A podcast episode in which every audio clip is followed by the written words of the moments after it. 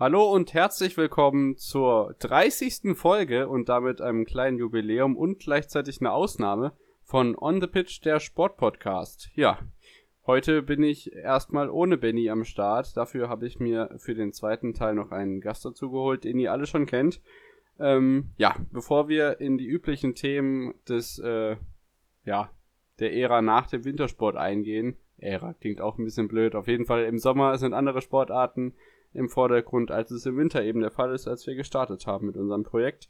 Ähm, namentlich Bundesliga, Formel 1, äh, Darts in den nächsten Wochen dann vor allem wieder präsent, weil da diese Woche äh, die großen Turniere wieder weitergehen. Äh, die German Super League und die Premier League ähm, gehen da wieder an den Start, genauso wie die Snooker WM, da werden wir noch drauf eingehen in der nächsten Woche. Heute möchten wir uns viel mehr damit beschäftigen, erst einmal was die FIS ähm, der internationale Skiverband kundgetan hat. Da gab es in den letzten Tagen, generell in den letzten Wochen und Monaten auch schon eine Diskussion darum, den Stellenwert des Damenskisprings zu erhöhen. Im Punkto Vierschanzentournee, in Punkto Skifliegen, all das ähm, ja, wurde von der FIS abgelehnt. Ähm, die Experten haben sich dagegen entschlossen, dass äh, ja, die Damen weitere Flüge bei Wettkämpfen machen sollen und ähm, ja, die Vermarktungsdebatte mit der Vierschanzentournee, äh, dass das Interesse am Damenskispringen nicht hoch genug sei, ähm, lässt sich langsam nur noch schwer nachvollziehen. Heute kam dann eben ja die Drafts, also die Entwürfe für die Weltcup-Kalender des kommenden Winters, äh, wo, die wurden veröffentlicht. Ähm, gab großen Stunk. Die FIS hat natürlich dann einen tollen Kompromiss angeboten, den im Skisprungzirkus äh, wenig verstehen, ähm, vor allem die Skispringerinnen nicht, weil die fordern das Skifliegen seit Jahren. Auch die Vierschanzentournee taucht nicht im Kalender auf. Wenn man sich den ähm, kommenden Plan für den Winter ansieht, hat man hier deutlich mehr Großschanzenspringen, das muss man sagen. Ähm, in Lillehammer, Klingenthal, Sapporo, ähm, Lillehammer und Oslo für die War Air und am Ende wie gewohnt in Tschaikowski, plus äh, die Olympischen Spiele, die ja noch mittendrin sind, und als eben genannter Kompromiss ein Springen beziehungsweise ein ganzes Wochenende auf der Mühlenkopfschanze in Willing, die mit der Hillsize von 147 ja bekanntermaßen die größte Großschanze der Welt ist und ähm, das wird sozusagen von der FIS jetzt als Riegel und äh, Kompromiss vor diese Skiflugdebatte geschoben. Das heißt, äh, ja, im besten Fall erst im Winter 2022, 2023 können wir dann mit einem Skifliegen rechnen. Und ich glaube ehrlich gesagt auch nicht, dass äh, die Norwegerinnen da die Chance bekommen, zumindest beim Einfliegen in Wickersund am Ende der Saison oder im Laufe der Saison da irgendwie an den Start zu kommen. Aber wer weiß, was passiert. Ähm, auch bei den Herren ist natürlich der Weltcup-Kalender angekündigt worden. Ähm, ja, unsere Freude war sehr groß diese Saison, dass es wieder Normalchance zu springen gab. Da hatten wir vor der WM ja das Wochenende im rumänischen Rasnov. Da wird bei den Damen auch noch gesprungen im Weltcup-Kalender. Ich habe ja eben nur die Großschanzentermine genannt. Ähm, bei den Herren ist kein einziges Normalschanzenspringen im Weltcup-Kalender drin. Wir haben einen einzigen Einzel-Normalschanzenwettbewerb hier in dem Plan drin stehen und das ist das olympische Springen von der Normalschanze. Ansonsten haben wir nichts weiter hier drin. Vielleicht gehe ich jetzt doch die Orte schnell mal durch. Das erste Mal gibt es einen Weltcup-Auftakt in Nizhny Tagil. Danach kommt erst Ruka, danach Wisla, dann ähm, Klingenthal und Engelberg vor der Vierschanzentournee. Danach dann nicht Bad Mitterndorf, wo in 2024 die Skiflug-WM stattfinden wird. Ähm, dann geht's weiter mit Zakopane. Dann überhaupt nicht nachvollziehbar fliegt man nach Japan in der Woche darauf nach Sapporo, wo die beiden Großschanzenspringen stattfinden werden, um dann wieder zurückzukommen nach Willingen, ähm, wo mit den Damen zusammen am Freitag ein Mixteam-Wettbewerb auf der Mühlenkopfschanze ausgetragen wird. Und danach ist Olympia. Das heißt, ähm, von Polen über Japan und Deutschland nach China. Props an die FIS, das ist richtig gut geplant. Äh, was auch immer da organisatorisch dahinter steht, ich glaube, das äh, werten die Flugreisen niemals wieder auf. Ähm, keine Ahnung, was sich dabei gedacht wurde. Vielleicht kann man das ja noch ändern, wer weiß. Ähm, nach Olympia geht's dann nach Lahti, die War Air ein bisschen reduziert. Trondheim wird ja wahrscheinlich umgebaut für die WM in 2023. 2023, irre ich mich gerade? Ne, 25 müsste es sein. 23 ist Planetzahl, genau. ähm, ja, war er in Lillehammer und Oslo, bevor dann die Skiflug-WM in Wickersund stattfindet und statt dem angepriesenen Wochenende in den USA, das ja in Iron Mountain stattfinden sollte, haben wir jetzt noch ein Skifliegen. Das heißt, nach der Skiflug-WM am Wochenende geht's nach Oberstdorf auf die Skiflugschanze und danach am Wochenende geht's nach Planitza zum Skiflug Weltcup-Finale. Also das wird äh, ordentlich happig dann zum Saisonende nochmal mit drei Flugwochenenden, die äh, ja nicht gerade erholend sein werden. Bei den äh, Kombinierern und Kombiniererinnen gibt's auch schon neue Termine. Ähm, Gehe ich jetzt auch einfach mal kurz die Liste durch. Bei den Herren Ruka, Lillehammer, Ottepä. Mal gucken, ob es dieses Mal klappt. Äh, Ramsau, Val di. Da weiß man noch nicht, äh, was es genau werden soll. Was für Wettkampfformen. Klingenthal. Dann Planitzer, Normalschanze. Das ist eine Premiere. 22. 23. Januar. Da die WM-Generalprobe, bevor es dann zum Nordic Combined Triple nach Seefeld geht. Dann Olympia.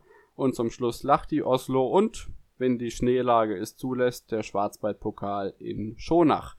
Bei den Damen ist der Weltcup-Kalender bei den Kombiniererinnen ja, ähnlich ausgedünnt, wie man das erwarten konnte, leider. Lillehammer, Ottepay, Ramsau, Val di Fiemme.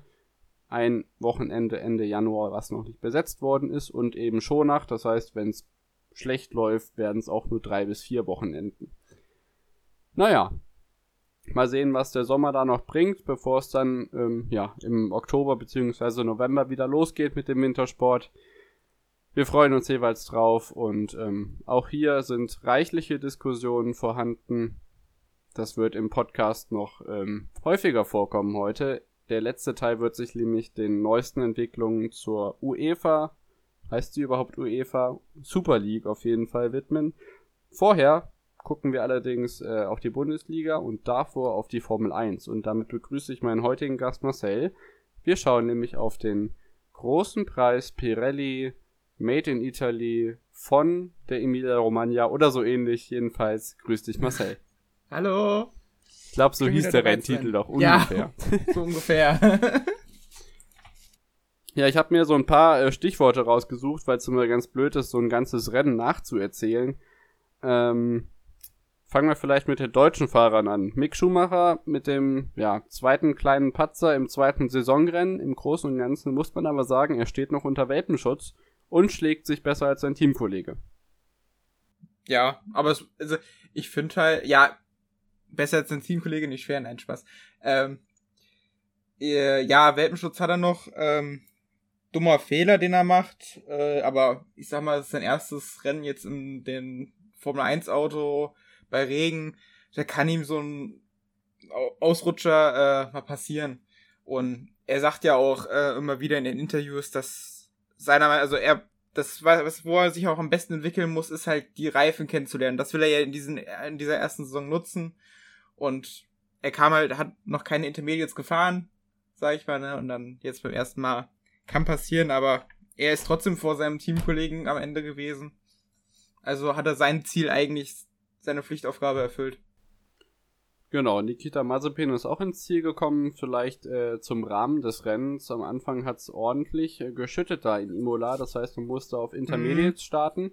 Und Mick Schumacher hat in einer Safety-Car-Phase nach einem Unfall, ähm, ja, mit äh, Schlingerlinien, diese Schlangenlinien, die die Formel-1-Fahrer dann fahren, um ihre Reifentemperatur hochzukriegen, ähm, nachdem da Latifi war es, glaube ich, gecrashed ist, glaube ich, ja doch, ja, ähm, ja. Ist er da ja. am Ende der Stadt- und Zielgeraden praktisch in die Mauer äh, gefahren, weil ja, er hat das Schlinger nicht mehr unter Kontrolle bekommen auf der nassen Fahrbahn.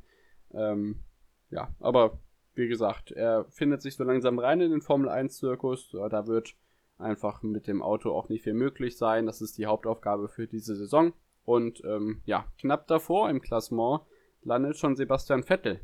Der ist tatsächlich das Rennen nicht ganz zu Ende gefahren ähm, enttäuscht auch, hat aber auch einfach wieder Pech. Ähm, natürlich ja, genau. nicht so gut wie sein Teamkollege Lance Stroll, der jetzt aufgrund seiner Strafe, die er noch verhängt bekommen hat, ähm, der auf Platz 8 landet, äh, selbst nur auf Platz 15 ist. Ähm, das läuft auch noch nicht so ganz rund bei ihm.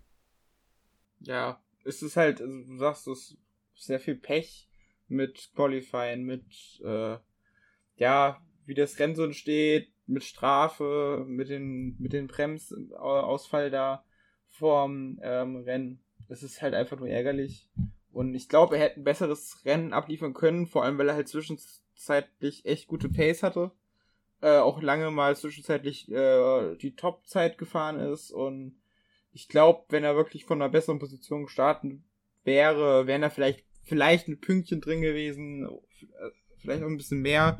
Äh, wie Kinga Sepp, der ist ein guter Regenrennfahrer. Ähm, ja, aber ich mache mir weiterhin Hoffnung. Also macht eine gute Entwicklung, hat zwar jetzt noch keine Punkte, auch keine also geilen Rennen gefahren, aber ähm, ich fand, er macht's halt nicht schlecht und hat bisher einfach wirklich in diesem sehr viel Pech gehabt in den ersten zwei Rennen. Ich, ich glaube, der wird sich dieses Jahr in dieses Auto einfinden. Vielleicht nächstes Jahr dann ein bisschen besser. Gas Hoffen wir es mal. Ich hoffe aber auch, dass es dieses Jahr schon soweit ist, weil ja, äh, teilweise schon klar. diskutiert wird, ob er die Saison überhaupt zu Ende fährt, was ich natürlich hoffe. Ähm, aber er reiht sich ein er reiht sich ein in äh, eine Reihe von äh, zweiten Fahrern der Teams, die ja. es ja gerne mal gar nicht so gibt, aber äh, ne, sagt man ja immer so, wenn äh, mhm. einer sich schlechter schlägt als der andere. Äh, Sergio Perez ist hier noch anzusprechen. Der Teamkollege des äh, späteren Rennsiegers Max Verstappen landet nur auf Platz 11 und ihm, ja, ich weiß auch nicht, kann mir das nicht so ganz erklären, fährt, fährt seit äh, 10 oder 11 Jahren in der Formel 1 mit und meint dann, wenn er beim Safety Car rausrutscht, die Leute wieder zurück zu überholen und ähm, ja, das äh, kann man sich nicht so ganz erklären. Äh, bleibt da hinter den Erwartungen zurück, wobei man echt sagen muss, äh, zwischenzeitlich sah es am Wochenende so aus, dass er eben doch sich besser schlagen kann, als die Vorgänger im zweiten Red Bull es getan haben. Ja, er macht halt, glaub manchmal einfach noch ein paar zu viele Patzer. Ich glaube, dass er das auch über die Saison halt auch ausschalten kann. Also wenn er sich so ins Auto gewöhnt, vielleicht jetzt halt mal kein Regenrennen dann gleich das zweite Rennen ist, äh, ist halt auch wieder ärgerlich, aber wenn er sich ins Auto gewöhnt, weil der Red Bull ist gut und man sieht auch, dass er so im Qualifying und sowas kommt der mit dem Auto klar. Also da muss man schon sagen, da ist er besser als Ambon, der halt wirklich Perez fährt auch Top-Zeiten damit. Er ist dran an den äh, äh Mercedes in den Qualifying. Das war Albon letztes Jahr nicht. Äh, genauso wie Gasti davor. Und ähm, jetzt muss er das halt auf dem Rennen halt diese Patzer ausschalten. Dann könnte der wirklich, könnte er äh, ähm, Verstappen da wirklich gut helfen, da Hamilton ein bisschen Druck zu machen, äh, weil zwei Red Bull da vorne können Mercedes schon schaden. Und beim Schwesterteam sieht es auch eher durchwachsen aus. Also Pierre Gasly konnte seine ähm, ja, gute Startplatzierung relativ gut absichern. Mit Platz 7 hat er da Punkte geholt. Ähm, ja. Yuki Tsunoda hat allerdings so ein bisschen äh, federn lassen müssen an seinem zweiten Formel 1 Wochenende, nachdem er ja im Qualifying gecrashed ist. Äh, hat er sich im Rennen dann auch nochmal weggedreht und ja, hat die Chance auf Punkte verpasst. Und da war Franz Toast sicherlich nicht ganz so erfreut drüber. Aber ich denke, bei ihm sieht man genauso, dass da Potenzial drin ist. Ja, der ist ja genauso wie Mazepin und äh, Mick Schumacher halt wirklich ein Rookie. Also kommt aus der Formel 2 ganz frisch hoch und lass dir mal ein bisschen Zeit. Und zu Gasly, ich glaube, der hätte auch noch weiter vorne platziert sein können. Hätten sie äh, statt die roten halt mal gelbe Reifen draufgezogen. Äh, weil zwischenzeitlich ist er wirklich von einem nach dem anderen überholt worden, weil er die deutlich schlechteren Reifen drauf hatte. Also oder waren es, oder hatte er zu früh auf Internet Soft? Ich weiß es nicht mehr. Auf jeden Fall, die Reifenwahl war zwischenzeitlich mal echt nicht gut und äh, ja. Schade. Ein junger Wilder, Pierre Gasly, äh, der natürlich nach höherem bestrebt ist, wenn man sich die neuesten äh, Drive to Survive Folgen angeschaut hat und ähm, der weiteren dafür kämpft, dass er irgendwann vielleicht doch mal bei Red Bull fahren wird. Ich sage, er wird nie wieder bei Red Bull fahren.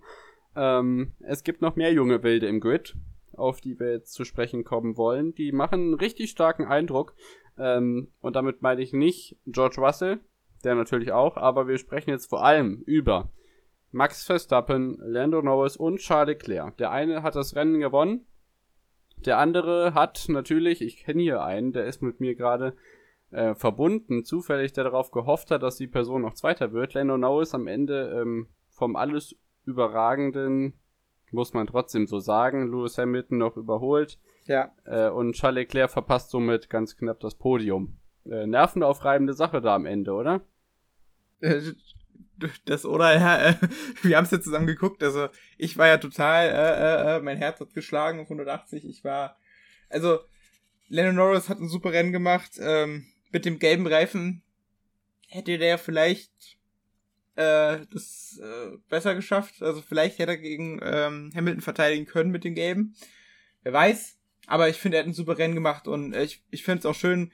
Also andere wären dann vielleicht ein bisschen sehr deprimiert gewesen, nachdem sie dann von Hamilton überholt worden wären. Und aber er hat sich gefreut auf den dritten Platz, zu zweit Mal auf dem Podium und ich glaube, da ist wirklich noch mehr drin bei ihm äh, über die nächsten Monate, Jahre und äh, auch für Charles Leclerc. Schade.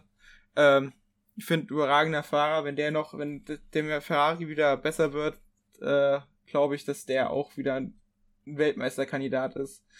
Ähm, Max Verstappen, klar überragend und Lewis Hamilton, es ist halt Lewis Hamilton, äh, macht seinen Fehler, hat dann wieder Glück mit dem äh, äh, Crash von Bottas und Russell und kommt dann durch diese Safety Car Phase beziehungsweise die Rennunterbrechung dann halt wieder ran äh, vorne. Es war halt überragend, aber das es, es war halt einfach ein spektakuläres Rennen und die vier endgültigen da vorne haben halt alle vier ein super Rennen gemacht. Absolut. Auch alle innerhalb von, also Lando Norris und Charles Leclerc jeweils und Carlos Sainz, also auch ein sehr starkes ja, äh, Ferrari-Ergebnis, alle stimmt. innerhalb von nur zwei Sekunden zu ihrem Vordermann. Ähm, da ging es ganz eng zur Sache da in den hohen Punktebereichen. Du hast es schon angesprochen, ein Crash zwischen den, ja, potenziellen zweiten Mercedes-Fahrern. Einer sitzt aktuell drin, der andere saß im anderen Auto schon mal drin, in dem von Valtteri Bottas noch nicht, in Runde 30.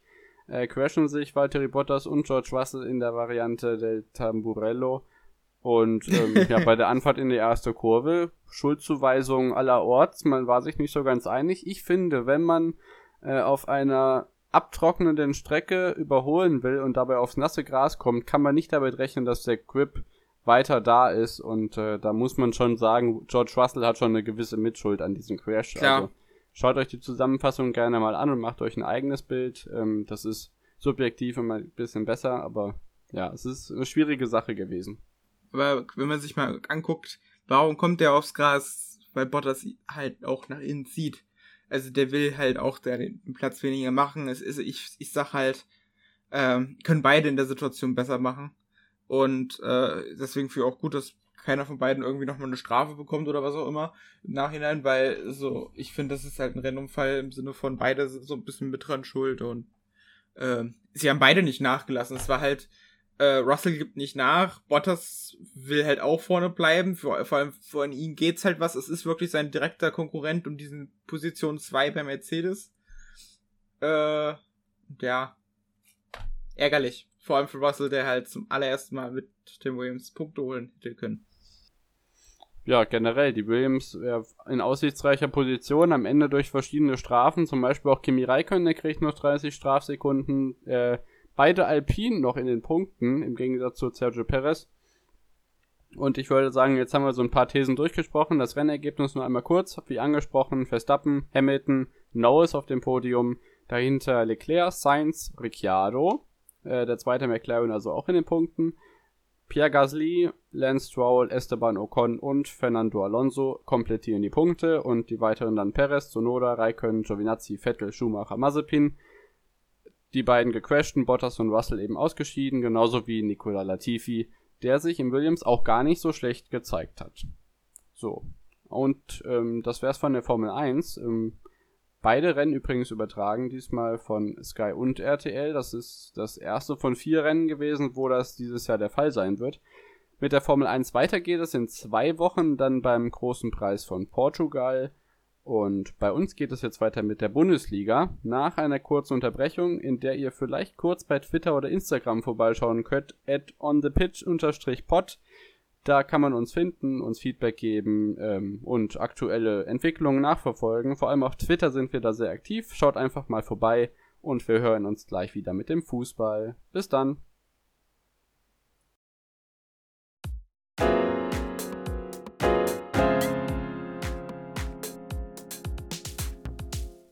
Da sind wir wieder zurück nach unserer Unterbrechung und gehen äh, zuerst auf die Ereignisse in der Champions League ein. Ähm, das Halbfinale steht jetzt fest. In den viertelfinalen Rückspielen gab es keine großen Überraschungen. Die vier Hinspiel-Sieger-Teams konnten sich dann auch durchsetzen. Ähm, vielleicht gehen wir kurz auf die Partien ein ohne deutsche Beteiligung. Da kann man einfach sagen, dass äh, Chelsea und Porto sich am Ende im Rückspiel 0 zu 1 trennen. Der Sieg für die Portugiesen dann allerdings nicht reicht für den Halbfinaleinzug. Deswegen setzt sich da Chelsea, setzt sich Chelsea durch. Die hatten zu Hause äh, zwar jetzt verloren, aber dann eben auswärts 2-0 gewonnen. Deswegen reicht es dort für den Halbfinaleinzug. Am Mittwoch gab es dann die Partie Liverpool gegen Madrid. Das war im Hinspiel ein 3 zu 1 Sieg für die Madrilenen und im Rückspiel ein 0 zu 0. Also auch hier scheidet der Hinspielsieger, äh, der Hinspielverlierer aus und äh, Real Madrid steht im Halbfinale. Die beiden Mannschaften treffen auch aufeinander im Halbfinale. Heißt es dann Real Madrid gegen Chelsea London. Und in den anderen beiden Partien ging es tatsächlich noch heiß her. Paris Saint-Germain traf am Dienstagabend auf Bayern München. Und äh, Marcel, ich weiß, es tut für dich weh, aber vielleicht schilderst du einfach mal kurz deine Eindrücke, wie es dir erging. Am Ende ein knapper Sieg der Bayern, aber wenn man sich das äh, Spiel angesehen hat, muss man eigentlich sagen, äh, Paris hätte drei, vier Tore machen müssen. Am Ende ist es ein bisschen Pech und ähm, ja, auch ein überragender Manuel Neuer, der am Ende dann und überragender ja, Pfosten. zwar hinten, hinten die Null hält, aber es reicht am Ende nicht. Ja, ähm, ja, PSG hat ganz gut gespielt, besser, deutlich besser als im Hinspiel. Äh, Hinspiel hätte Bayern München meiner Meinung nach klar gewinnen müssen. Ähm, Im Rückspiel jetzt zum Schluss bisschen ärgerlich, äh, wenn Sané zum Schluss halt den Ball schöner spielt. Aber ähm, im Endeffekt ist es verdient, ist Paris weiter und ich sag mal auch mit dem Kader ist es auch ehrlich gesagt sehr schwer, wenn halt drei, vier wirkliche äh, Stammspieler, Leistungsträger halt fehlen. Ähm, dann halt vor allem gegen so ein starkes Paris mit Mbappé und Neymar weiterzukommen. Äh, ja, wir werden sehen. Genau. Und ja. Ja. Erik Maxim Choupo-Moting macht am Ende das entscheidende Tor, das den Münchnern eben den Sieg beschert.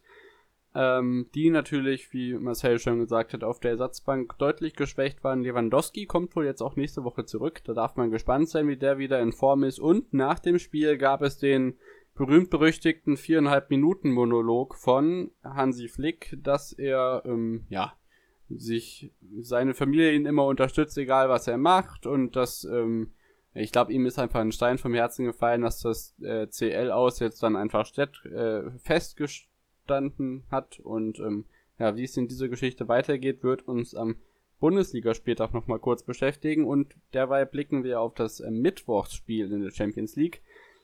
Borussia Dortmund hat hier die Sensation gewettert. Nach der 1 zu 2 Niederlage in Manchester.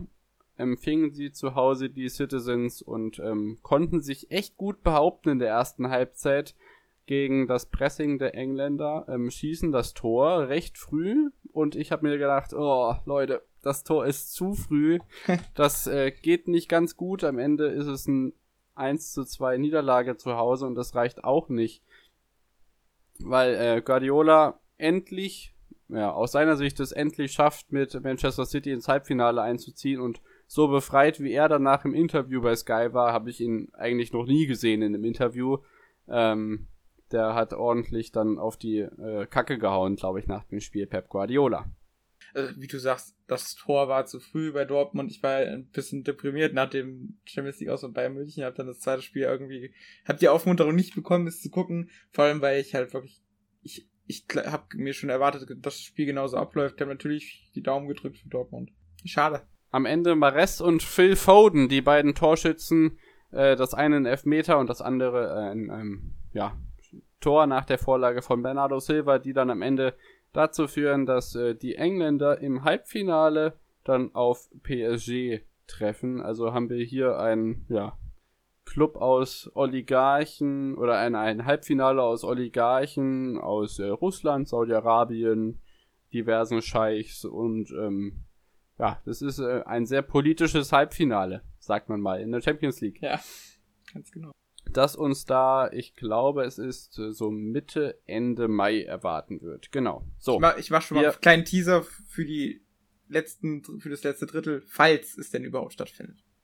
Falls es denn überhaupt stattfindet. Äh, dazu natürlich auch die Diskussion nochmal in unserem letzten Teil. Genau, wir blicken auf den Bundesligaspieltag. Da sind wir euch noch ein Ergebnis schuldig, als Benny und ich am letzten Montagabend die Folge 29 aufgenommen haben, haben parallel noch äh, Hoffenheim und Leverkusen gespielt. Gott sei Dank war da kein äh, großes Drama, so dass wir jetzt hier einfach verkünden können oder ich verkünde, dass es ein relativ unspektakuläres 0 zu 0 war, auf das wir jetzt hier auch nicht näher eingehen werden. Vielmehr widmen wir uns dem aktuellen Spieltag. Der hat angefangen, wie der davor aufgehört hat. Ich habe es gesehen, ähm, Leipzig gegen Hoffenheim. Uh, da haben sie sich schwer getan. Äh, und ähm, ja, hier auch ein 0-0. Das ist natürlich zu wenig, um die Meisterschaft noch irgendwie rumzureißen, nachdem man schon gegen Bayern eben verloren hat, sichert man sich auch nicht gegen die Mannschaften, gegen die Punkte eigentlich sicher sein sollten, wenn man auf Platz 2 der Bundesliga-Tabelle steht. Ähm, reicht dann nicht. Also ich glaube in der 96. Minute Pausen wird dann nochmal der Ball über die Linie gebracht. Mehr kann man dazu aber auch nicht sagen. Das wird dann allerdings aberkannt. Ähm, da hat sich, ah, der Name des Schiedsrichters ist mir gerade entfallen. Manuel Gräfe, genau, ja. der sich ja übrigens auch über die Altersgrenze für Schiedsrichter beschwert hat und dabei ordentlich Unterstützung auch von Seiten vieler Spieler bekommen hat, ähm, weil er einfach unfassbar guter und beliebter Schiedsrichter ist. Aber das nur am Rande. Eben, ja, das Tor wird dann aberkannt, ähm, weil viele Grüße an Emre Can, das haben wir auch in der Champions League gesehen, er sich selbst in die Hand geköpft hat und ähm, das Tor dann somit nicht zählt.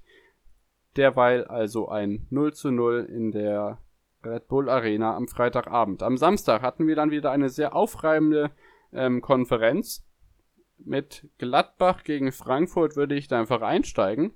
Das ist ein Duell von besonderer Brisanz, wie so viele andere an diesem Spieltag auch. Adi Hütter trifft, oder besser gesagt traf, auf seinen zukünftigen Verein, den er ab Sommer trainieren wird. Und das gab auch eine ordentlich eindeutige Klatsche mit 4 zu 0. Hätte ich vorher nicht gedacht.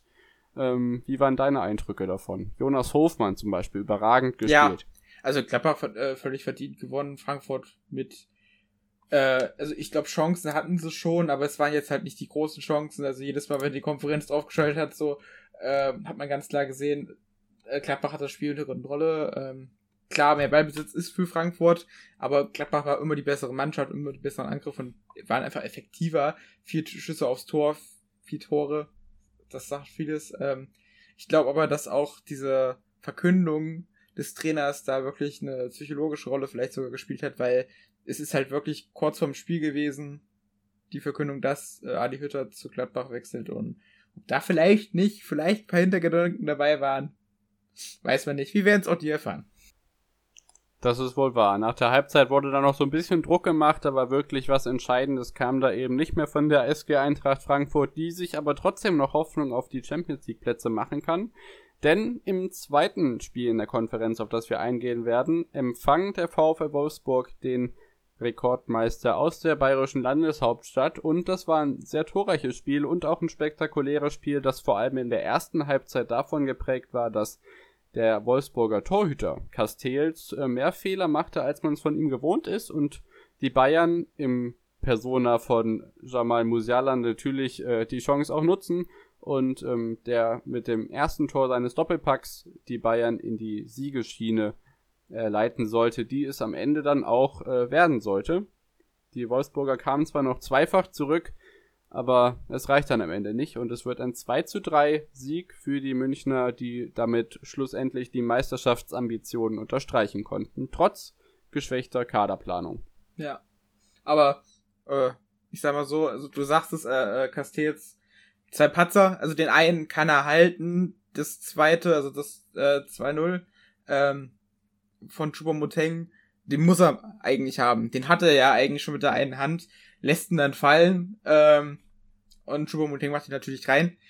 Äh, aber Musiala macht das halt super. Das äh, 3-1 ist äh, klasse Tor von ihm. Das 1-0 ist ein klasse Tor von ihm. Ich finde auch, das ist sein bestes Spiel bisher gewesen. Und ich freue mich total, den Jungen in der deutschen Nationalmannschaft bei, äh, dann mal hoffentlich auch richtig spielen zu sehen, bei Bayern spielen zu sehen. Das ist, wird eines der aufregendsten Talente, finde ich, in Europa äh, und auf jeden Fall in Deutschland. Und äh, also ich bin wirklich, wirklich äh, gehypt.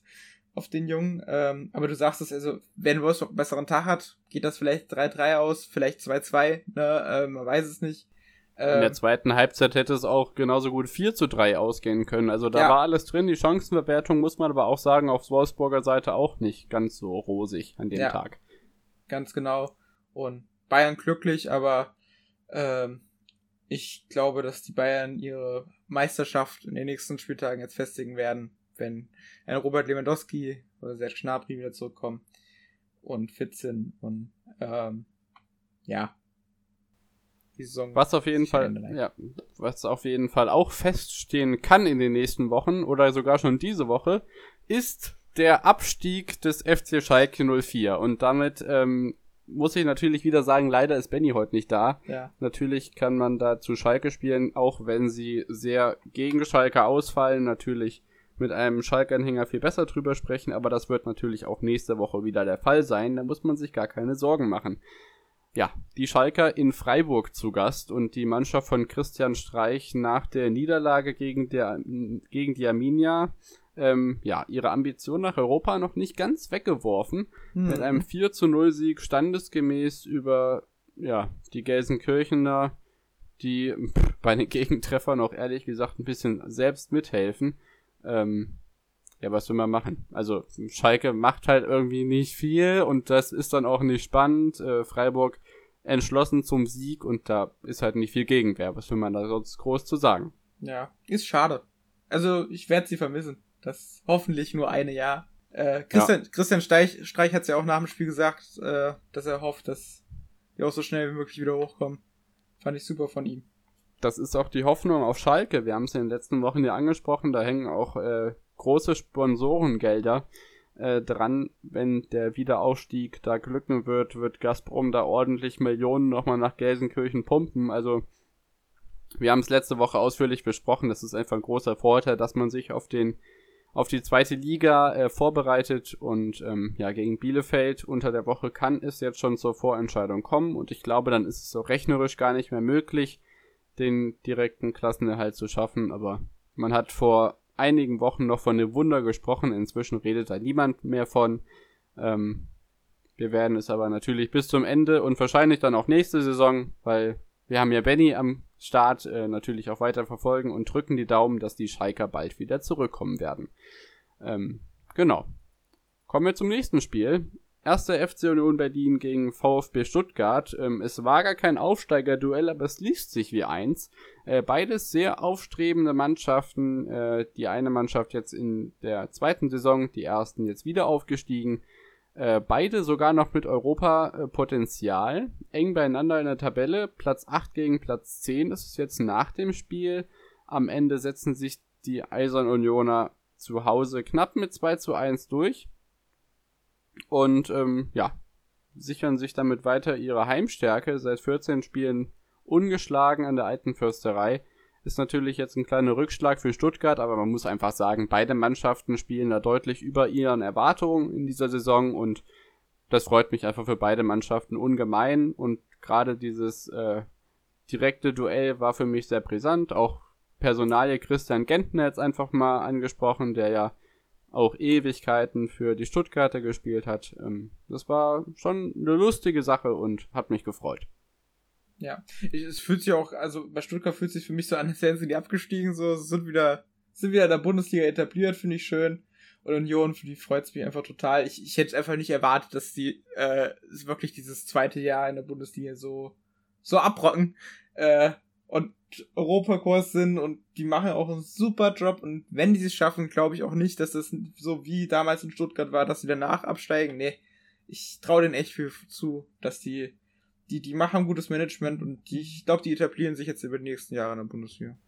Es ist ja jetzt auch keine Mannschaft, die äh, ja. recht neu in der Bundesliga ist, die nur ein, zwei Jahre mal da bleibt. Man denke zurück, die waren vor, das lass mich richtig rechnen, vor 14 Jahren deutscher Meister. Also da ja. darf man schon mal sagen, dass das durchaus erstligataugliche Mannschaft war und auch ist und auch bleiben wird. Ich habe kurz gedacht, ähm, du sprichst über Union äh, und dann als du deutscher Meister sagst, war ich kurz verwirrt, aber jetzt nee, weißt du, jetzt ich rede vom VfB Stuttgart. Jetzt ist mir ähm, klar, ja, ja. zwei Mannschaften, die noch nicht ganz so lange in der Bundesliga sind und ich glaube auch, oh, jetzt ist es gefährliches Halbwissen, insgesamt nicht ganz so lange in der Bundesliga waren, wie es der VfB Stuttgart gewesen ist, haben in der letzten Konferenzpartie aufeinander sind aufeinander getroffen. Es handelt sich um den FC Augsburg, der die deutschen Sportclub Arminia Bielefeld empfangen hat.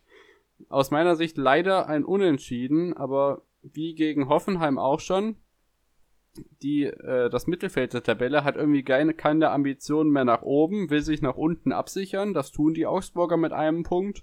Und gleichzeitig nutzt Bielefeld die Chance und springt mit diesem einen Punkt, ähm, den man auch hätte äh, verdreifachen können, ähm, auf Platz 15. Die Hertha, werden wir gleich noch drauf zu sprechen kommen, konnte nicht spielen und dadurch rutscht diese auf den Relegationsplatz zurück und die Bielefelder eben nach vorne. Es gibt einen Mann, der alles überragt. Das ist äh, Stefan Ortega Moreno, der überragende Keeper der Arminia. Ja. Unfassbar stolz auf ihn. Allerdings äh, beunruhigen mich die äh, Gerüchte, dass er mit großen Vereinen im Gespräch ist und das große Geld ihm wohl mehr lockt als äh, eine zweite Erstligasaison mit äh, der Arminia, bei denen, er, bei denen er ja immerhin auch schon ein paar Jahre unter Vertrag ist. Ähm, anscheinend verlockt das Geld dann eher zu Bankdrückerei als zu weiteren Bundesliga-Abenteuern, denn ich äh, glaube natürlich weiterhin an den Klassenerhalt es ist natürlich auch ein zähes Spiel gewesen. Ähm, eine schöne Aktion von Vogelsammer und Klos, die man nach langer Zeit mal wieder im Duett im Sturm gesehen hat. Das war ganz schön. Ähm, Arne Meyer konnte nicht spielen, er hatte eine Magenverstimmung. Soweit, aber durchaus ein äh, couragierter Auftritt der Bielefelder Mannschaft, die auch nach vorne gut was zeigt. Ähm, und natürlich, wie gesagt, der angesprochene Ortega, der die Chancen unter anderem von Vargas dann mit äh, ballettartistischen Einlagen überragend hält und ähm, ja, so das Unentschieden absichert.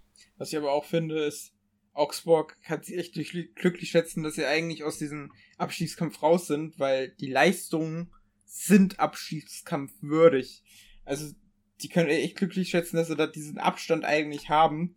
Äh, ich ich denke nicht, dass sie nochmal jetzt gefährlich werden in den letzten fünf Spielen, aber äh, nach unten hin, aber die Leistung äh, können froh sein. ja, die Mannschaft von Heiko Herrlich galt ja zu Saisonbeginn zusammen mit dem VfL, äh, VfL Wolfsburg als die große Überraschung und der Durchstarter in der ja. Hinrunde. Ich glaube, genau auf dem Polster können sie sich jetzt so ein bisschen ausruhen, weil sonst sähe es bei denen auch so ein bisschen ähm, kritischer aus, mhm. als es im Moment ist. Die haben jetzt immerhin einen Vorsprung von sieben Punkten auf den Relegationsplatz, also das sollte einigermaßen sicher sein. Allerdings ist nach vorne dann auch schon wieder eine Lücke mit sechs Punkten und allein wenn man auf die Tordifferenz schaut, äh, fällt das schon so ein bisschen aus der Reihe. Damit genau. minus 13 Toren. Ähm, sei es drum. Wir kümmern uns um das äh, Typico Topspiel am Samstagabend und die Rückkehr einer Legende. Friedhelm Funkel löste Frank, äh, Quatsch, Markus Gisdol als Trainer des ersten FC Köln ab, musste auch gleich in der Bay Arena antreten. Und die Leverkusener wollten natürlich gleichzeitig äh, behaupten, dass sie sich weiter in Europa sehen und ähm, konnten das mit einem 3 zu 0 auch recht gut machen. Haben endlich mal den Offensivfußball ähm, gezeigt, den man von ihnen gewohnt ist. Ähm, Köln mit so ein paar Chancen, allerdings ähm, besteht das Tor am Rande nur mal aus Aluminium und nicht jeder Ball aufs Tor geht auch rein. Sodass äh, Bayer Leverkusen die Chancen effizient nutzt und ähm, ja, dem Neucoach Funkel gleich mal eine herbe Niederlage zufügt. Der aber recht cool damit umgeht. Ich meine, der ist das ja gewohnt, hat schon über 1400 Spiele äh, in der Bundesliga jetzt gemacht als Spieler oder Trainer, je nachdem. Äh, zwei Tore von Bailey, eins von Diaby. Ähm, ja, es war mehr drin, aber wie gesagt, die Kölner, unter anderem Jonas Hector, nicht mit dem Glück heute oder am, am Samstagabend vielmehr belegt und so reicht es nur zum 13-0 für die Leverkusener. Für euch ja ganz gut, jetzt dass die Kölner da unten drin sitzen, sag ich mal. Nee. Aber ich, ich finde auch mit Funke haben sie einen guten Trainer äh, sich jetzt geangelt, mit denen sie es vielleicht jetzt nochmal die Chance haben, vielleicht da rauszukommen. Und wenn sie es jetzt nicht schaffen sollten, ist Doc Funkel ein ganz guter Trainer, um den Wiederaufstieg in der nächsten Saison anzupeilen. Soll, das ist richtig. Sollte er bleiben. Genau, da haben sie einen guten Punkt. Ähm, wenn er bleibt, das ist noch nicht so ganz fest. Einfach mal schauen, wie sich das jetzt entwickelt, das ist natürlich so ein bisschen verfälschend, weil ähm, ich sag's jetzt einfach schon mal am Sonntag, Mainz gegen Hertha konnte nicht stattfinden. Die Hertha ist in Quarantäne, wird die nächsten Spieltage nicht bestreiten können. Auf die wartet also ein richtiges Mammutprogramm. Dadurch, dass Mainz und Hertha jetzt da unten aber eben jetzt nicht gespielt haben und Hertha auch nicht weiter spielen kann, ist das so ein bisschen irreführend da unten im Tabellenkeller jetzt mit den Punktzahlen. Da muss man sich hüten, da falsche Voraussagen zu machen. Aber ja, du hast recht. Köln verpasst den Sprung eben auf den Relegationsplatz. Ähm, wobei das auch schwierig gewesen wäre, weil dann hätten sie mit äh, sieben Toren irgendwie gewinnen müssen gegenüber Hertha. Egal.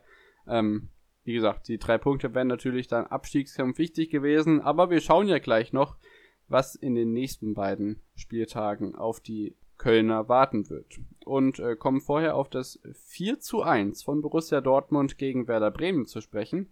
Das war dann nämlich die einzige Partie, die am Sonntag ausgetragen wurde.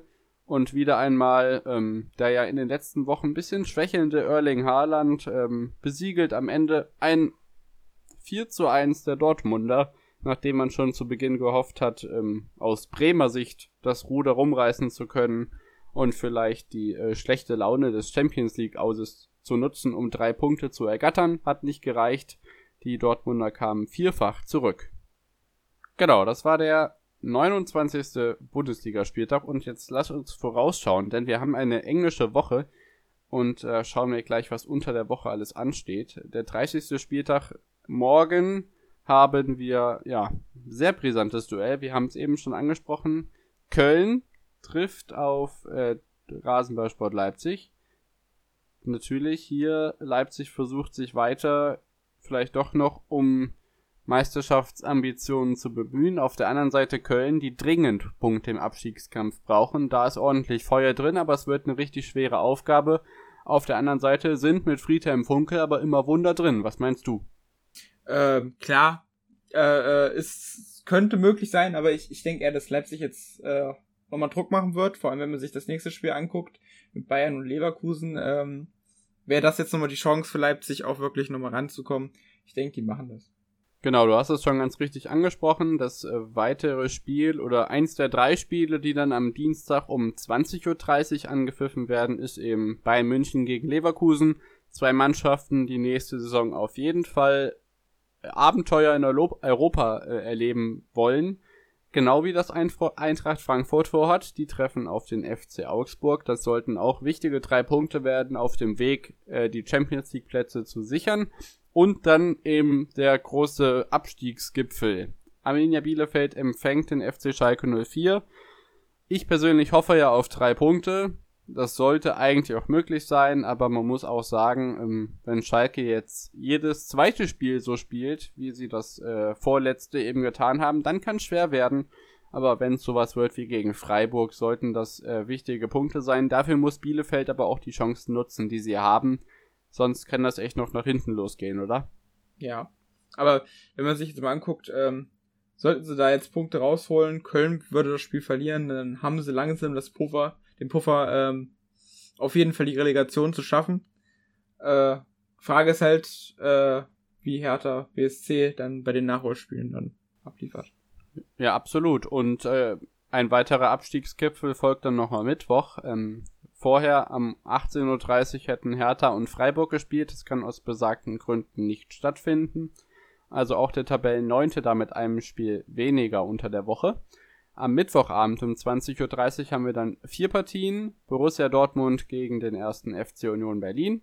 Also hier geht es um ja, Europaplätze auf der einen Seite und ehrlich gesagt auch um Europaplätze auf der anderen Seite, denn ähm, dazwischen Gladbach, Union und Freiburg, vielleicht sogar noch ein bisschen Stuttgart, ist da schon ein offenes Rennen um Platz 7 entbannt worden und ähm, ja, vielleicht geht da sogar noch was für die Unioner, aber natürlich will Dortmund vielleicht noch um die Champions League Plätze mitkämpfen. Das hängt natürlich auch immer davon ab, was Frankfurt macht. Das zweite Spiel ist Hoffenheim gegen Gladbach, Platz 12 gegen Platz 7. Eine Mannschaft im Niemandsland, die sich, glaube ich, recht sicher fühlt, nicht abzusteigen gegen eine Mannschaft, die eben auch um besagten Platz 7 kämpft. Ähm, viel mehr muss man dazu, glaube ich, auch nicht sagen.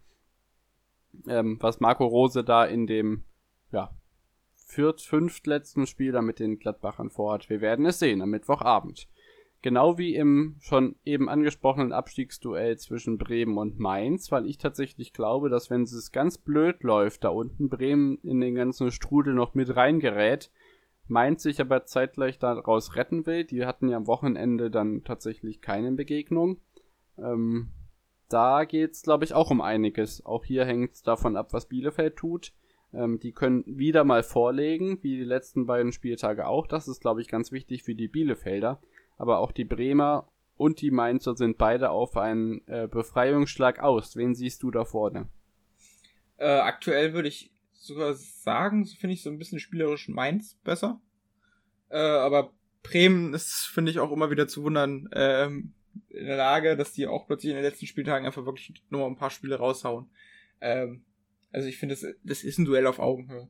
Und ich, ich, ich würde auch sagen, der Gewinner von dieser Partie wäre auch so ein Punkt, äh, ich glaube, wenn Mainz das Spiel gewinnt, äh, wenn man noch das Spiel gegen Hertha dazu guckt, äh, sind sie raus aus dem Abstiegskampf. Ähm, in Bremen, wie du sagst, könnte da wirklich noch reinrutschen, wenn sie jetzt doch ein paar Spiele nochmal liefern, wo sie halt wackeln. Ja, also die äh, Partie dann Kofeld gegen Svensson wird da auf jeden Fall spannend, was den Abstiegskampf betrifft. Und das letzte Spiel an diesem englische Wochenspieltag unter der Woche am Mittwochabend ist dann Stuttgart gegen Wolfsburg.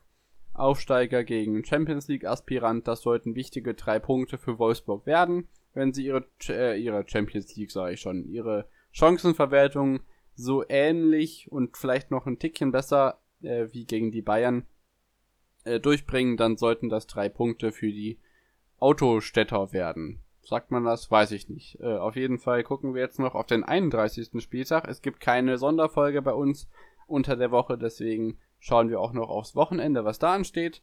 Das vielleicht noch ein bisschen schneller. Wir haben am Freitag Augsburg gegen Köln. Also die Kölner dürfen zum zweiten Mal hintereinander den Spieltag eröffnen.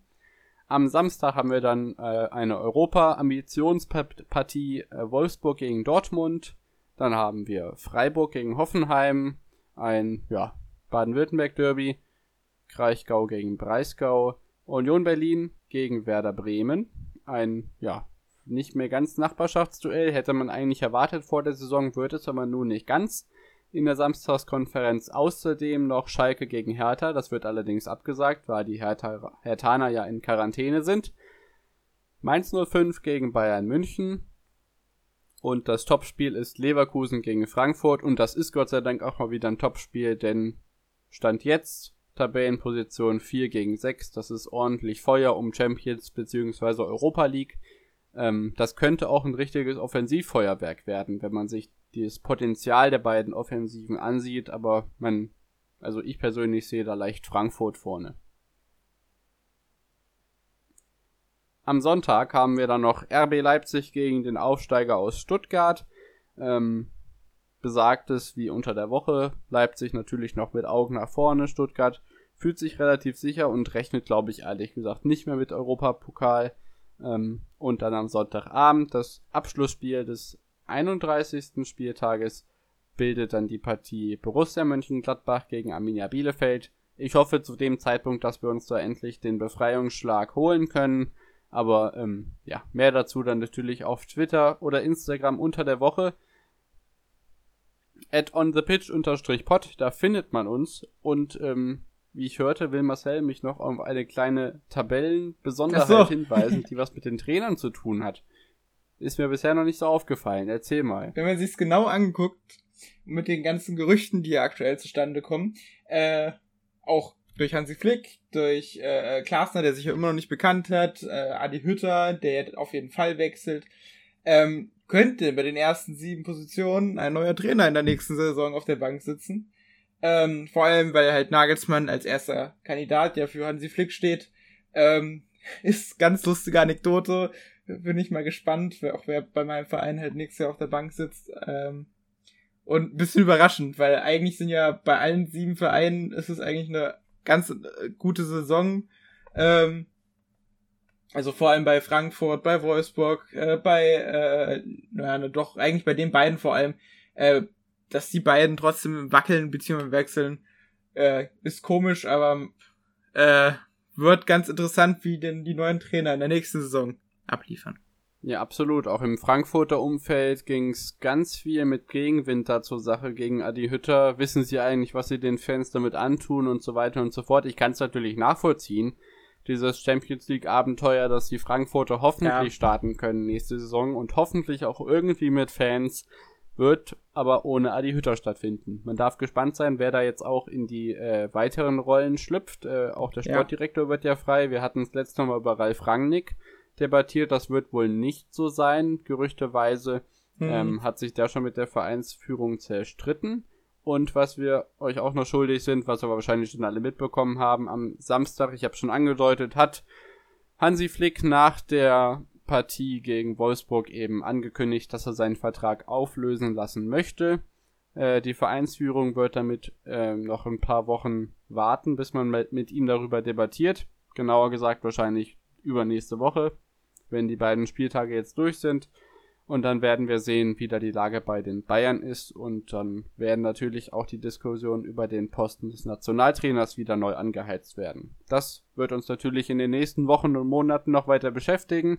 Also hört weiter rein und schaut auf Social Media vorbei. Jetzt äh, on the pitch unterstrich pod. Und nach der Pause melden wir uns wieder mit der fatalen Idee einer UEFA Super League. So viel sei schon mal gesagt. Bis gleich und dann wird es heiter, na, heiter nicht, aber es wird munter und wild, würde ich mal sagen. Bis gleich.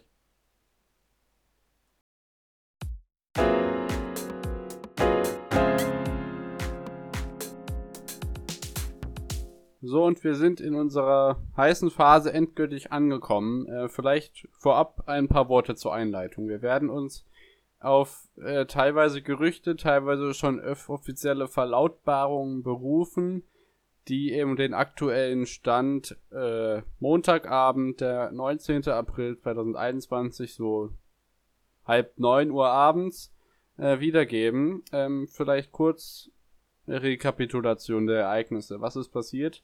Heute Nacht, in der Nacht von Sonntag auf Montag, gab es eine Verlautbarung von zwölf europäischen Topclubs. Namentlich sind das die Top 6 aus der Premier League, Liverpool, Man U, Man City, Tottenham Hotspur, Arsenal und Chelsea, den Top 3 der La Liga Santander, Real, Atletico und Barca, sowie den Top 3 aus Italien, Turin, Inter und AC Mailand, die zusammen die sogenannte Super League organisieren wollen. Eine Liga, ja, doch, Liga kann man sagen, mit 20 Teilnehmern, äh, die mit 15 Gründerclubs und äh, fünf weiteren Clubs aufgefüllt werden werden soll. Die werden dann über ein gesondertes Qualifikationsverfahren, das ist noch nicht genauer geregelt, wie das äh, laufen soll, an einer ja, Liga teilnehmen. Ähm, ich zitiere jetzt mal von kicker.de in dem Fall. Jedes Jahr im August soll der Wettbewerb mit zwei Zehnergruppen starten. Heim- und Auswärtsspiele stehen wie in der Champions League Gruppenphase auf der Agenda. Die besten drei Teams der jeweiligen Gruppe qualifizieren sich automatisch fürs Finale. Der vierte und fünfte spielt jeweils in Hin- und Rückspiel den siebten und achten Viertelfinalisten aus. Viertel- und Halbfinale ebenfalls mit Hin- und Rückspiel. Finale dann irgendwie im Mai an einem neutralen Ort. Blablabla. Das klingt nach dem üblichen Durcheinander, aber es gibt drei Punkte, die mich hier besonders beschäftigen. Erstens, wir haben jetzt zwölf Clubs. Wer sind die weiteren drei? Zweitens, was passiert mit den Vereinen? Dürfen die irgendwo nicht mehr mitspielen, spielen die in ihren Ligen noch mit, machen die in den normalen europäischen Wettbewerben noch mit, Champions League, Euro Europa League, weiß ich nicht. Drittens, was halten eigentlich die Leute davon, die überhaupt nichts mit den Clubs zu tun haben? Zum Beispiel die UEFA, die hält davon nichts. Die äh, Fans halten davon nichts. Eine Kicker-Umfrage sagt im Moment 91 oder 92 Prozent ist dagegen, 8 Prozent sind dafür. Keine Ahnung, was diese 8 Prozent geraucht haben. Ähm, also ich bin auch dagegen, vielleicht nur damit man es mal gesagt hat. Unterdessen hat übrigens auch die Champions League angekündigt, wie die ab der Saison 2024, 2025 aussehen soll. Das ist auch nicht berauschend. Ähm, 36 Teams sollen mitspielen. Es gibt keine K.O.-Gruppen, äh, keine, keine Gruppenphase mehr. Es gibt auch äh, das sogenannte Schweizer Modell. Eine, ja, jede Mannschaft trägt zehn Spiele gegen eine andere Mannschaft aus und dann gibt's äh, verschiedene Lostöpfe und dann werden die besten acht aus dieser Liga dann am Ende ins Achtelfinale geschickt und die restlichen Plätze bis Platz 24, spielen dann in einer extra Playoff-Runde um die restlichen Achtelfinalplätze. Also alles in allem einfach viel mehr Spiele. Und zwar statt 125 225 nach der Gruppenphase. Mehr TV-Gelder, das ist natürlich auch einer der zentralen Punkte, der hinter der Super League steht, ähm, zu der ein gewisser Jürgen Klopp im Jahre 2019 sagte, warum sollten wir auf ein Setzsystem schaffen, bei dem jeder oder bei dem jeder zehn Jahre in Folge Liverpool gegen Real Madrid zu sehen bekommt, wer will sowas jedes Jahr sehen? Marcel, wer will sowas jedes Jahr sehen? Ich nicht, das kann ich schon mal sagen. Ähm, ja, ich war, ich, ich, wir hatten ja gestern zusammen diese Gerüchte zum ersten Mal gehört und da habe ich so ein bisschen noch nicht so realisiert. Ich habe es erst heute Morgen, als ich dann die Nachricht gelesen habe, dass heute Nacht um 1 Uhr äh, das verkündet worden ist von den zwölf Vereinen. Und da siehst du schon um 1 Uhr, an welches Publikum sich dieses System richtet, äh, nach Richtung Amerika. Ähm, ist ja auch so ein bisschen das amerikanische System mit 20 Mannschaften, die in sich gekuppelt spielen und kein Ligasystem, was dahinter steckt. Ähm, ja, es ist schade und es ist wirklich die pure Gier dieser Mannschaften, die sie da antreibt und die halt die enormen TV-Gelder, also was man jetzt schon gehört hat, dass äh, 3 Milliarden Euro oder Dollar oder was auch immer zur Verfügung stehen sollen für insgesamt alle Mannschaften im ersten Jahr. Also es gibt ein Startgeld von knapp 300 Millionen Euro oder 400 Millionen Euro. Ich habe jetzt die genaue Zahl nicht. Ähm, aber das sind Summen, die einfach abnormal sind. Und das, also, es macht den Fußball kaputt, so wie wir ihn kennen. Und ich glaube nicht, du hattest ja schon angedeutet, die Ligen, ob sie das halt durchgehen lassen. Die DFL hat jetzt schon gesagt, sie würde es nicht durchgehen lassen. Zum Glück können wir aber sagen, dass aus Deutschland die zwei gewünschten Mannschaften nicht dabei sind. Weil Stand jetzt nicht ja, dabei sind. Stand jetzt nicht sagen. dabei sind. Ja, ich glaube aber nicht, dass Bayern und Dortmund äh, mitmachen werden. Also das alleine, sie sagen es jetzt ganz öffentlich und wenn sie dann in drei, vier Wochen sagen, ach, wir sind doch dabei, ich glaube nicht, dass das den beiden Vereinen gut tut. Und es ist ja so ein kleines Geheimnis oder offenes Geheimnis, dass äh, die beiden Mannschaften auch angefragt worden sind und halt abgelehnt haben. Also die beiden waren schon Wunschkandidaten. Äh, dann, ich bin froh, dass ich dann nicht dann wären es 14 Mannschaften. Die 15. solle dann übrigens Paris Saint-Germain sein. Ähm, sobald wie möglich sollte sich bei den Super League-Organisatoren ähm, ja, melden. Ich glaube, den steht der Realpräsident vor, wenn ich mich nicht irre. Ich muss aber ganz ehrlich sagen, ja. ich rieche den Braten noch nicht so. Also ich, ich, ich traue dem Braten noch nicht so ganz. Äh, ich kann mir ja, das einfach nicht vorstellen. Es ist aber, so viel in, auch in Lügen, Verstrickerei. Ähm, aber werden, wenn du dir mal anguckst, ja. wie, wie, wie weit diese Pläne schon sind, es gibt eine Internetseite, die auch total professionell aussieht. Also, die, die, das geht schon seit Jahren im Hintergrund. Ja, so ein Ding ist schnell gebastelt. Nein, das glaube ich nicht. Ist auch diese Football Leagues vor zwei, drei Jahren ähm, haben ja solche Ideen schon geleakt. Ich glaube, dass die schon seit Jahren daran arbeiten und heute Nacht dieser die, der Moment war, wo sie das öffentlich gemacht haben. Und ich weiß es jetzt nicht, ob das stimmt mit dem, es soll jetzt dieses Jahr in August schon starten. Ähm, das wäre natürlich enorm und da kann ich auch verstehen, dass die UEFA und FIFA deswegen jetzt sofort auch schon gleich mit den großen Konsequenzen androhen, was halt dieser Ausschluss von allen Spielern wären, äh, von WM und EM, äh, die halt in dieser Liga, in dieser Superliga mitspielen würden und auch alle äh, Mannschaften würden aus der Champions League raus, äh, also würden an der Champions, dürften an der Champions League nicht mehr teilnehmen und dann halt an den nationalen Ligen.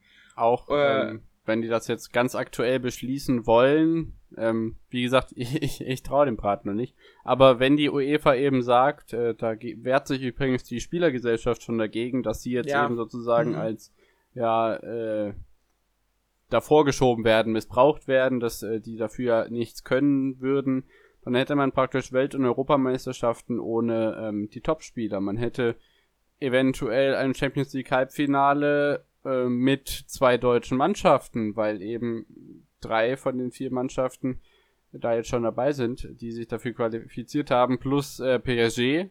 In der Europa League sind auch noch Menu und Arsenal unter den letzten vier. Also wenn man danach geht, ähm, könnte es auch kurzfristig relativ dramatische Folgen haben. Man denke erst gar nicht daran, wie die Europameisterschaft im Sommer darunter äh, sich beeinflussen würde. Ich würde aber ehrlich gesagt sagen, dass wir jetzt gar nicht mehr zu tief da reingehen, sondern einfach warten, was sich in den nächsten Tagen so da ergibt. Außer du hast jetzt noch eine große Meldung in diesem Bereich, die dich da jetzt besonders beschäftigt. Nee, äh, nee, nicht mal großartig, aber du hast ja eben gesagt, die Spielervereinigung, ähm, die kritisiert aber auch beide Seiten. Die, sie, sie, sie kritisiert ja nicht nur die Seite, dass sie äh, als Schild sozusagen vorgeworfen werden oder dass mit ihnen so umgegangen werden. Die sind aber auch unzufrieden, dass halt das ohne Absprache mit Trainer und Spielern und Fans diese Liga plötzlich gegründet wird. Das, das ist ja das Schlimmste, dass die Fans, du siehst es ja in den Medien, was, was für mich auch so, ich habe einen Man United-Fan gesehen, der seine Dauerkarte äh, zerschnitten hat. Ich habe äh, Fans gesehen, die ganz offen gesagt haben, ich will nicht mehr Fan diese, dieses Vereins sein, wenn sie in diese Liga gehen. Und äh, ich glaube, ich, ich wenn Bayern München gesagt hätte, wir sind Teil dieser Liga, müsste ich, hätte, ich mir auch überlegt, will ich weiter Fan von einem Verein sein, der sowas unterstützt. Und bin sehr, sehr, sehr froh, dass Borussia Dortmund und Bayern München beide sagen, sie wollen nicht Teil dieser Liga sein. Ähm, ja. Wir Aber wir, ja. wir, können es glücklich schätzen, damit wäre äh, die deutsche Bundesliga die ganz klar beste Liga Europas. ja, wie gesagt, ich, ich glaube da noch nicht dran. Also da kann man sich jetzt natürlich auch über die Twitter-Meldungen von der TUS Koblenz, äh, Schalke und sonst wem äh, freuen, äh, die gesagt haben, ja, wir würden da mitmachen, bliblablub.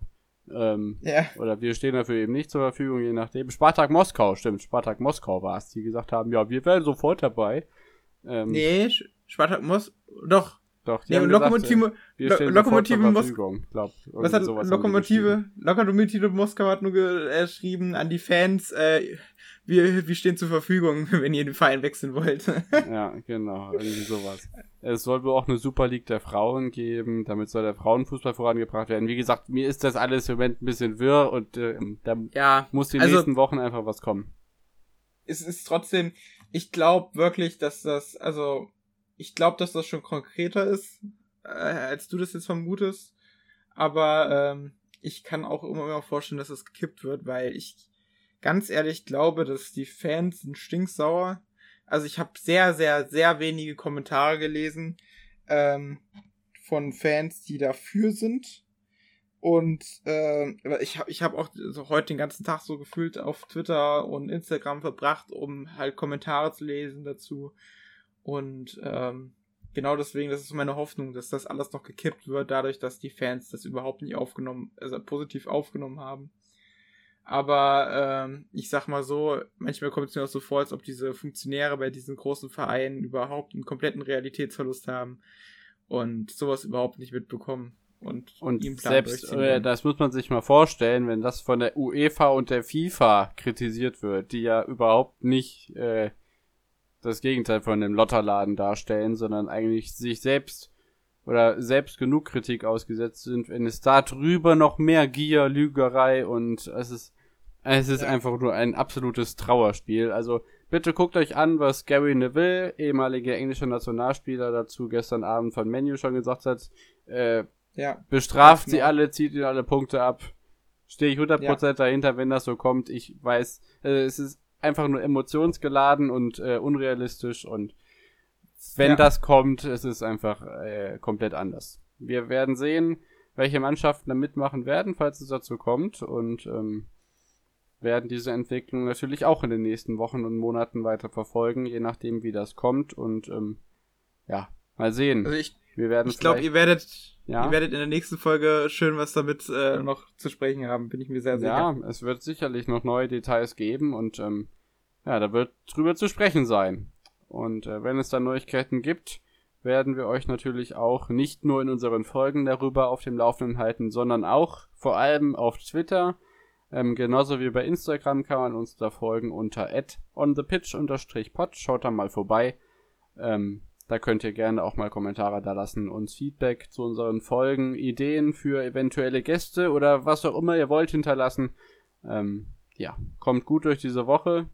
Regt euch nicht so sehr über die Super League auf. Ähm, habt eine gute englische Woche und ähm, ja, viel Spaß mit der Bundesliga. Bleibt gesund. Bis dann. Tschüssi. Tschüss.